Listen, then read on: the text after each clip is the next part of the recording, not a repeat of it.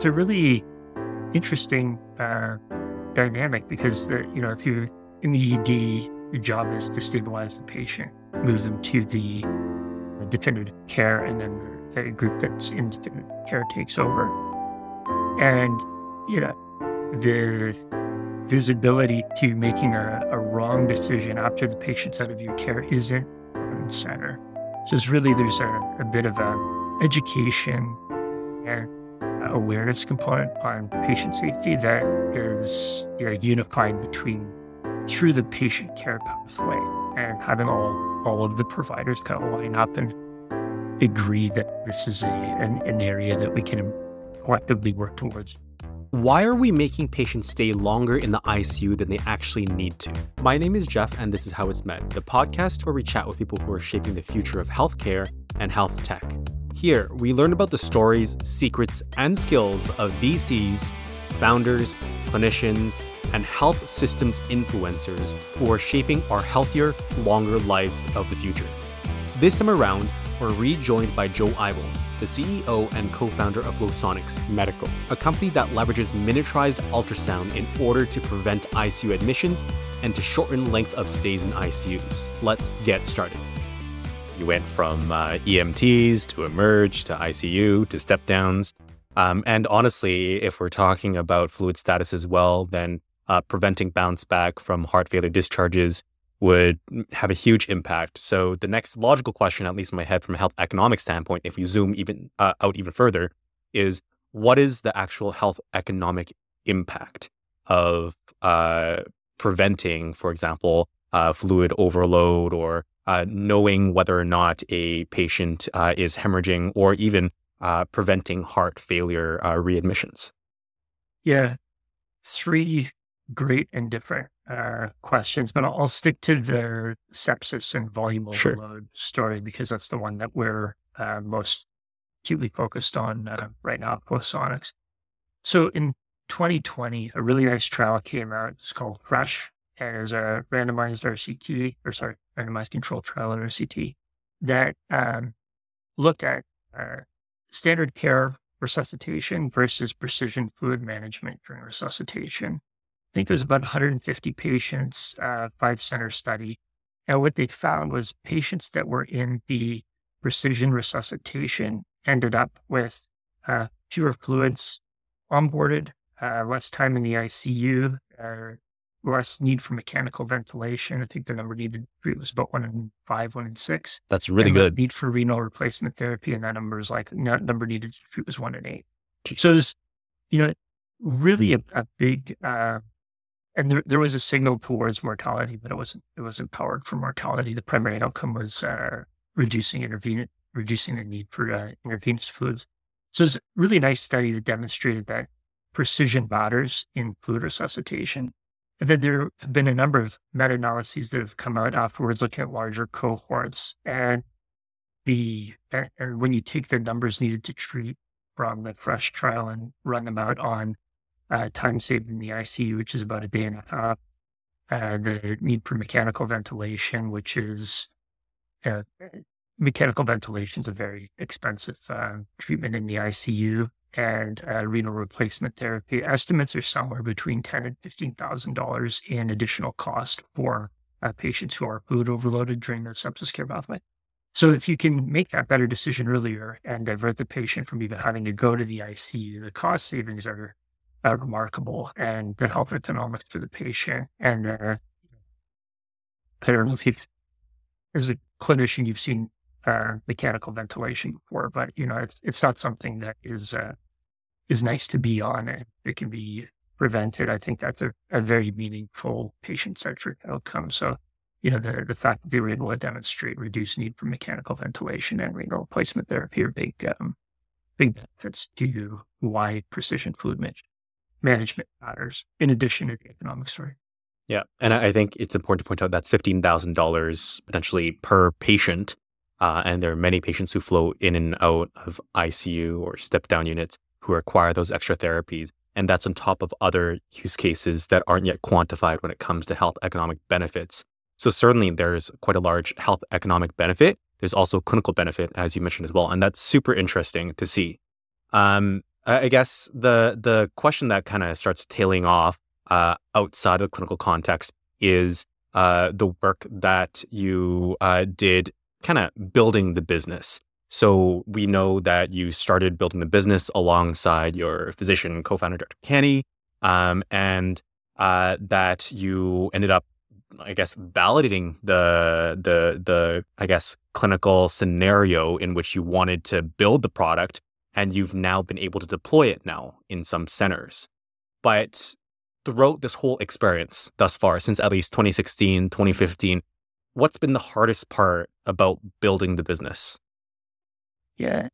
Know that I can point to any one part that was hard so mm-hmm. much as it changes in, you know, from stage to stage where, you know, in the early days, it's about figuring out if, if there's you understand the clinical unmet need. You've got a basic understanding for the technology. You've got a basic understanding for the business model. Do all the pieces fit together that you've got a business that you can finance and get going? Then question number two is, okay, now it's time to finance the business. Do we have all the pieces and the team in place that a credible investor will back us? And we were really fortunate in the early days to have um, iGan Partners and Genesis Capital that uh, jumped in with us to you know, build the prototype, uh, get your FDA clearance, and get some really clinical data. And more recently, Arboretum Ventures um, was our, our uh, newest investor, and really they they've got a, a, mandate to look for technologies that improve patient care while uh, decreasing overall costs of healthcare. And we, our technology is really nicely aligned with that um, that mission. So Arboretum uh, the work we've been doing since they um, joined our, our investor syndicate has really been focused on, okay, how do we implement this at a departmental level, at a health system level, and how do we really impact the, patient journey from start to end so that you get the, yeah, the quadrupling, the, the patient, the, the clinician, the payer, and the, or so the provider and the payer, and everybody ends up uh, with a win. And that, that's actually yeah, there's a lot a lot of different moving parts there that have to align, and that that's kind of where we're focused right now. And we've had a lot of success recently with our early clinical sites implementing uh, patient flows and, and uh, patient journey. So it's it's something that we're focused a lot on now. And then you know the next stage will be really how do we turn this into standard of care across the um, and, and across the continuum of care in North America, Europe, uh, the world. That makes so, sense. A long way to go between here and there, but that's, you know, I, would say if there's anything that that is challenging to come back to the early questions, just the flexibility uh, to be able to to shift into new cat, you know, new types of problems, identify the, the people that are best suited to help you address them. Yeah, even building yeah, that that actually kind of dovetails my next question. So, like, I, was able to look online. You had mentioned a couple investor groups that have joined your syndicate. There's uh, also early on NORCAT, its Innovation Mill, Laurentian University's Lazaridis uh, Scale Up program. So, how did you know which groups to get into touch with at the right time so you had the right resources to execute properly when solving the time sensitive problems? Yeah, uh, Great question. I think that kind of comes back to, you know, I came straight out of a postdoc, no business training, formal business training at all. So it's, it was a real, it's still a learning curve, um, of course, but in the early, early stages, it's just about finding out what, you know, what kind of, um, equation you're trying to solve a variable for, mm-hmm. right? And that there's probably 10 really important ones that are on the board at the start, um, you know, technical expertise, um, uh, senior statement, or, you know, somebody on the team that's been through the stages before that can help you see around corners, thinking through the business model. I don't, don't need to list them all in this, uh, in this moment, but really that, that, um, I, I, knowing who those people are is is not really obvious when you're getting started and you don't have a frame of reference. Becomes much easier, probably like clinical medicine, right? When you develop pattern recognition, you've seen this before, you understand what where the challenges and the watchouts are going to be um, down the line. Very similar when you're moving through the, the stages of entrepreneurship. Once you've once you've seen good, you know what good looks like. Until you've seen good, you know, you're you're kind of basing it off your other experiences, and if there are not many of them, then you're you know, hoping that other people will give you advice and really treat you through that. So there's a great call out there, the folks at NORCAT, folks at um, uh, the Ontario Bioscience Innovation Organization. Uh, Lazaridis program was absolutely amazing. The mentors there were world class, and um, Fogarty Institute, which is the uh, the latest accelerator program that we've uh, participated in, are really a, a, prestige accelerator for medtech, and their their leadership there and the mentors are next level. Mm-hmm. So just just surrounding surrounding yourself with with people that are smarter and have more experience than you. Maybe that's a short answer I could have. Uh, Fair enough. Um, I think another challenge that's important, especially uh, in the development of a clinical product that provides clinically relevant information, especially during resuscitation, is clinical data um, because it's pivotal to convincing physicians to use new services or medical devices. Do you have a story in particular that exemplifies uh, the, the greatest challenges that you face in getting access to clinical data and the lessons that you learn in order to successfully carry out different pivotal studies, such as the cheekily named Stop Flooding study? Great, great, good, great questions. And uh, yeah, it, it is a provocative name, but I think it really uh, speaks to the problem that we're trying to solve.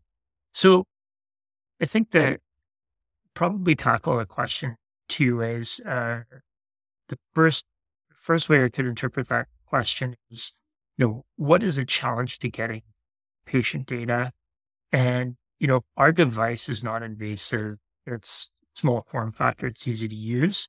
And there's that has a lot of benefits in getting that early validation data. You can do it in a patient setting. You can still get representative patients that land in your uh, demographic, but those patients are not in the clinical environment. So, yeah, getting getting validation that your technology is doing what it's supposed to do, that their numbers are lining up the way you expect them to.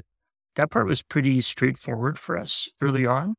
And then as you start getting into patients who are uh, in illness, then your uh, device needs to be a lot more advanced. Your prototype needs to be more advanced. You need to be in a spot where you're, you know, you've got all of the safety testing done, that you're not going to interfere with any of the clinical workflows or patient care, that you've got the right um, team members that have the clinical training to be able to deploy the technology in the clinical environment, collect the data, and then you've got to analyze it right? And all of those things are, are logistic considerations. So, I mean, we've, we've, I think we're 34, 35 uh, manuscripts now that are uh, validation studies and peer reviewed literature. So we've spent a lot of time um, in there from the early stage, kind of validating on the bench to healthy volunteers to uh, emergency department, critical care, surgical, heart failure patients. So there's there's a number of different populations that that we've um, spent validating on. So that part's been uh, really important. The second part, um, the question that you asked uh, that I think is interesting is really around um, belief structures in medicine and what data people need to see to be able to change their behavior and it's really interesting because it's it, it, you can I can divide it kind of into almost like generational categories in that there's a group of people that train that ultrasound and that are you know have have a clinical playbook that they've been using for many years. They've got to see different type of data to change their behavior than the clinicians that have trained with ultrasound, that grow up, that understand it, and that, that's natively built into their clinical practice. They they have a um, a different set of data that they're looking for when they want to decide if they're going to incorporate a new technology into their workflow. It's probably true across all medicine. You know, it's not, not unique to our technology versus another technology, but it's something that I don't know was obvious to me before getting into looking at, at uh, adoption profiles mm-hmm. in clinical setting. The one thing that I will say that's been a real um, tailwind for us is that fa- faster and easier uh, is always better. And uh, compared to current workflows, we've we've had a lot of really great feedback from the nursing team, the physician team, and you know another trend is is making it easy enough for anybody to use. So where we you used to have to have a fellowship level trainee or you're a sonographer or an ultrasound technician, imaging technician would have to come down and do the assessment. You know, the workflow now is you go to the Pyxis, you grab a FloPatch, put it on the patient, you get an answer, which is you know, a much lower bar to um, to hurdle to be able to make an informed decision for that resuscitation of the event. Mm-hmm. That makes sense. I think another question that ties in a previous bit of uh, information that you brought in was that your workflow is tied to the critical care and ED environment, uh, especially the critical care environment where uh, patients may be more sick and there may be more willingness to try new therapies because patients are so gravely ill by that time. Um, do you do you think that that start point provided more uh, openness or ease of adoption uh, for you than there would have been otherwise? Yeah, it's a, it's a good question. I don't know that it's uniform for sure. For sure, there's a there's an aspect to it, but I think the other um, component that is, you know, has made it more uh, easily easily understood is just in the in the ICU environment. There's just so much visibility to the clinical problem that and and how the clinical problem starts that just saying like yes, I think this is a way that we can prevent that. You know, we're we're definitely uh, in favor of of, of um, moving in that direction or adopting the technology. The part that's really interesting about that is is there's more than one stakeholder. The folks in the emergency department, you know, also have to recognize the problem. And it's, it's a really interesting, uh, dynamic because the, you know, if you're in the ED, your job is to stabilize the patient, move them to the definitive care, and then the group that's in definitive care takes over. And, you know, the visibility to making a, a wrong decision after the patient's out of your care isn't front and center. So it's really, there's a, a bit of a education and awareness component on patient safety that is you know, unified between through the patient care pathway and having all all of the providers kind of line up and agree that this is a an, an area that we can collectively work towards to you know, so, uh, a clinician said to me the uh, the other day is patient safety is everybody's job. Mm-hmm. So, so is uh, you know, a nice, uh, nice segue. But uh, I guess take take home point is multiple stakeholders, and often there are different views to where the um, uh, friction points are in yeah. that patient pathway.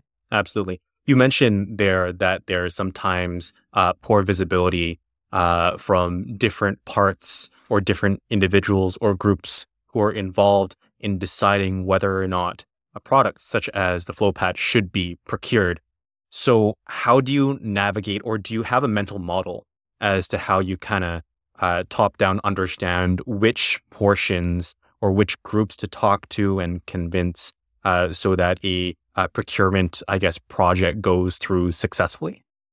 Yeah, I mean, for, for sure. And I think we're, um, if you, you had to take a 30,000 foot view of it, the patient safety issue, right? Anybody that comes in the hospital, if, if you're not being thoughtful and deliberate and precise with fluid management, especially that septic care path, sepsis care pathway, you can find yourself in all too often in the ICU four, five, seven, 10 liters positive on fluids. Now you're on the mechanical ventilator.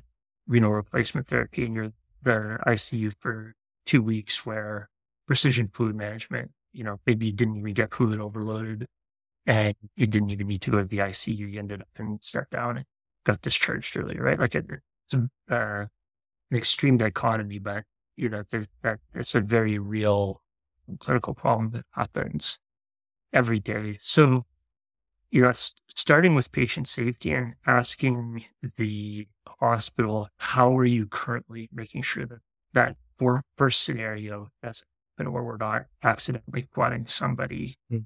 um, back, you know, just because we're checking. Yep. Right. And it, it's all too easy. Patients hypotensive, you get them fluids, shift change, they're still hypotensive. Let's give them some more fluids. You know, okay, we'll go up to the ICU. Yeah, shift change, different people working. How much fluids does this patient had? I don't know. Let's just give them a little fluid, see if they get better. And, you know, we've, we've got a number of, of uh, in that stop um, flooding study, clinicians were blinded to the FloPatch data. We just kind of uh, tracked the utilization of fluids. And it's about 37% fluids administered uh, in their emergency department were ineffective at augmenting stroke volume surrogates in the patient population, right? And in in that, we've got a, a few case reports that are um, been published. One's published in the Journal of Ultrasound, but there's a, a patient came in fluid unresponsive at presentation. They got four and a half liters. They were in the ED for 26 hours.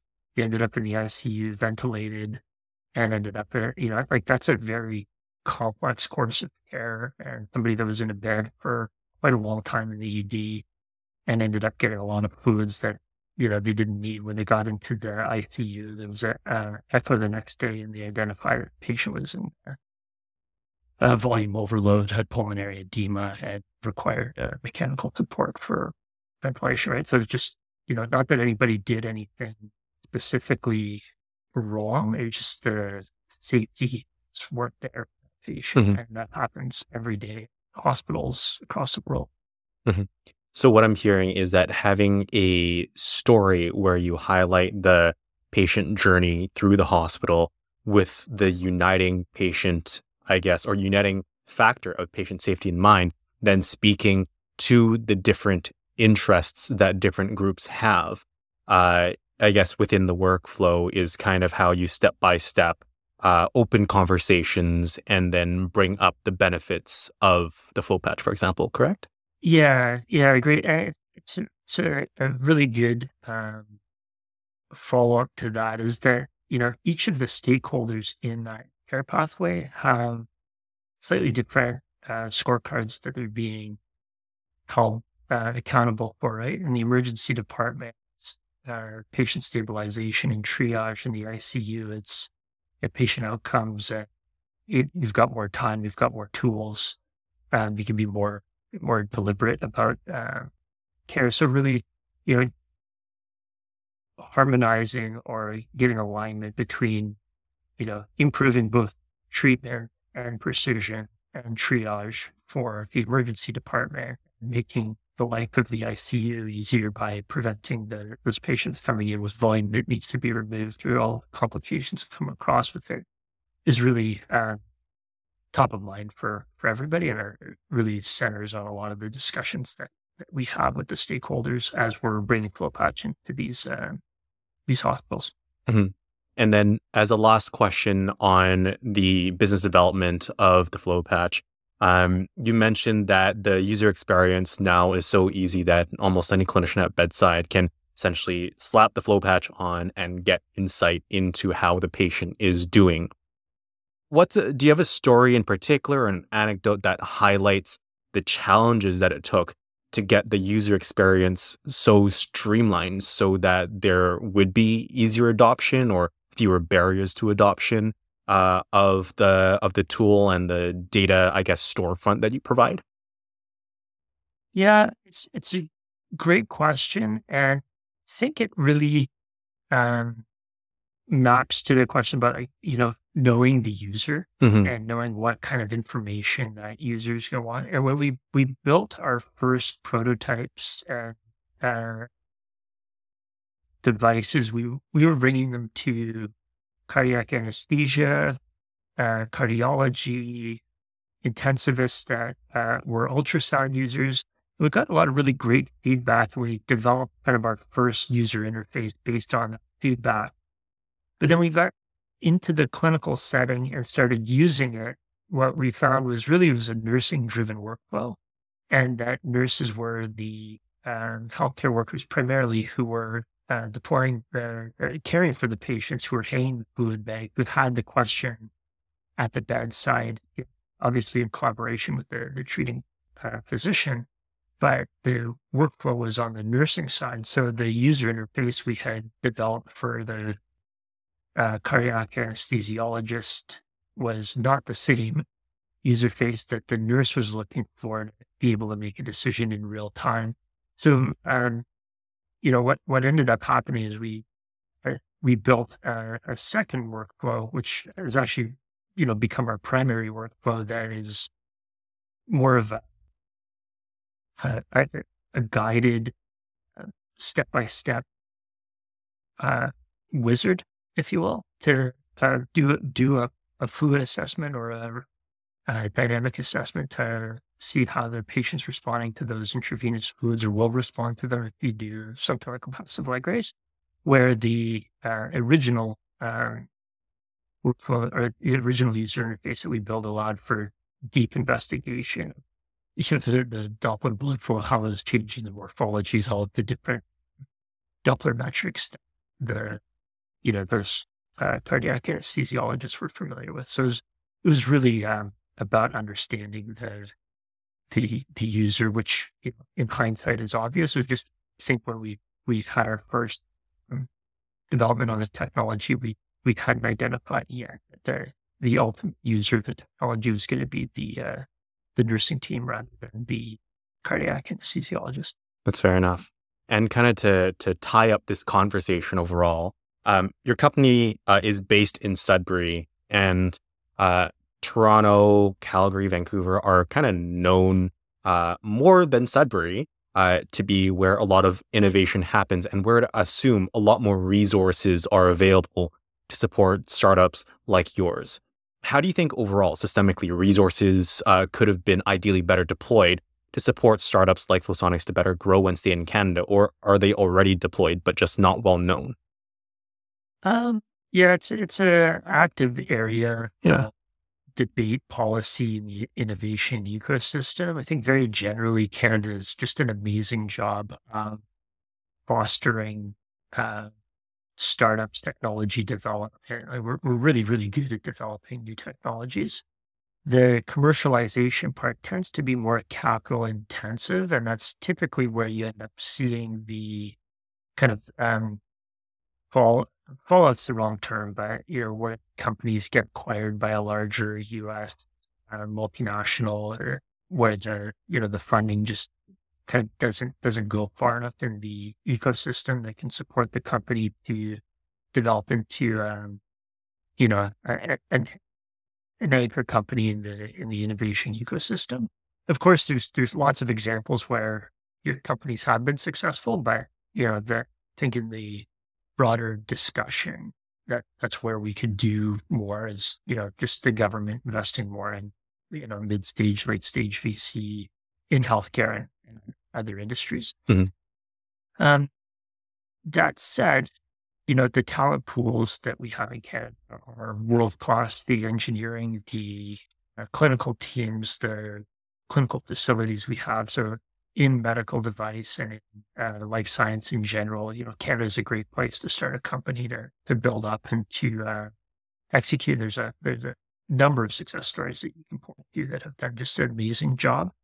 Um, being in Sudbury is is kind of a function of, of you know where I was, you know where I lived when we started the company, and we've been really fortunate to continue to grow the company here. But yeah, again, with and it probably helped by the transition to well, we've been able to recruit talent uh, across the province, across the country, and um, now launching into the U.S. Um, you know, even U.S. team members who are helping the uh, the commercial side of the business. So you know, it's part of being flexible. It's part of being nimble and part of understanding, you know, how to um, how to develop and, and grow and nurture a team through the different uh, stages and where you know where the good people are, giving giving great people opportunities to uh, to excel. So yeah, there's I don't think there's any wrong way of doing it. It just you know there's lots of right ways. So you know depends on circumstance. Yeah.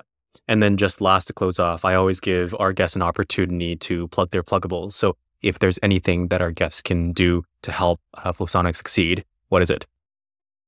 Well, if you're if you're clinician and any of the points about uh, preventing fluid overload or um, wearable wireless Doppler to help hemodynamic management or precision resuscitation uh, resonate with you, uh, please send us an email info at flosonicsmedical.com. Flosonicsmedical.com is the website. And uh, if you go to PubMed, uh, type in Flosonics, you'll get a whole bunch of our publications. So if uh, anybody is interested in uh, demo or early call, please uh, please do reach out. We're uh, really eager to partner with organizations, hospitals, and, and improve patient care. And uh, Geoff, really appreciate the opportunity for being on the, uh, the podcast. Thanks so much. Awesome. Really appreciate it. Thank you so much. Thank you for tuning in to this episode of How It's Med. If you liked what you heard, the best way to support us is to go to your podcast platform, be it Apple Podcasts, Stitcher, Spotify, whatever you like, and to give us a rating and a recommendation or a comment so that others can best find us. If you can't do that, then we'd really appreciate it if you could share your favorite episode with those that you care about and who you think would find our work interesting. Till next time.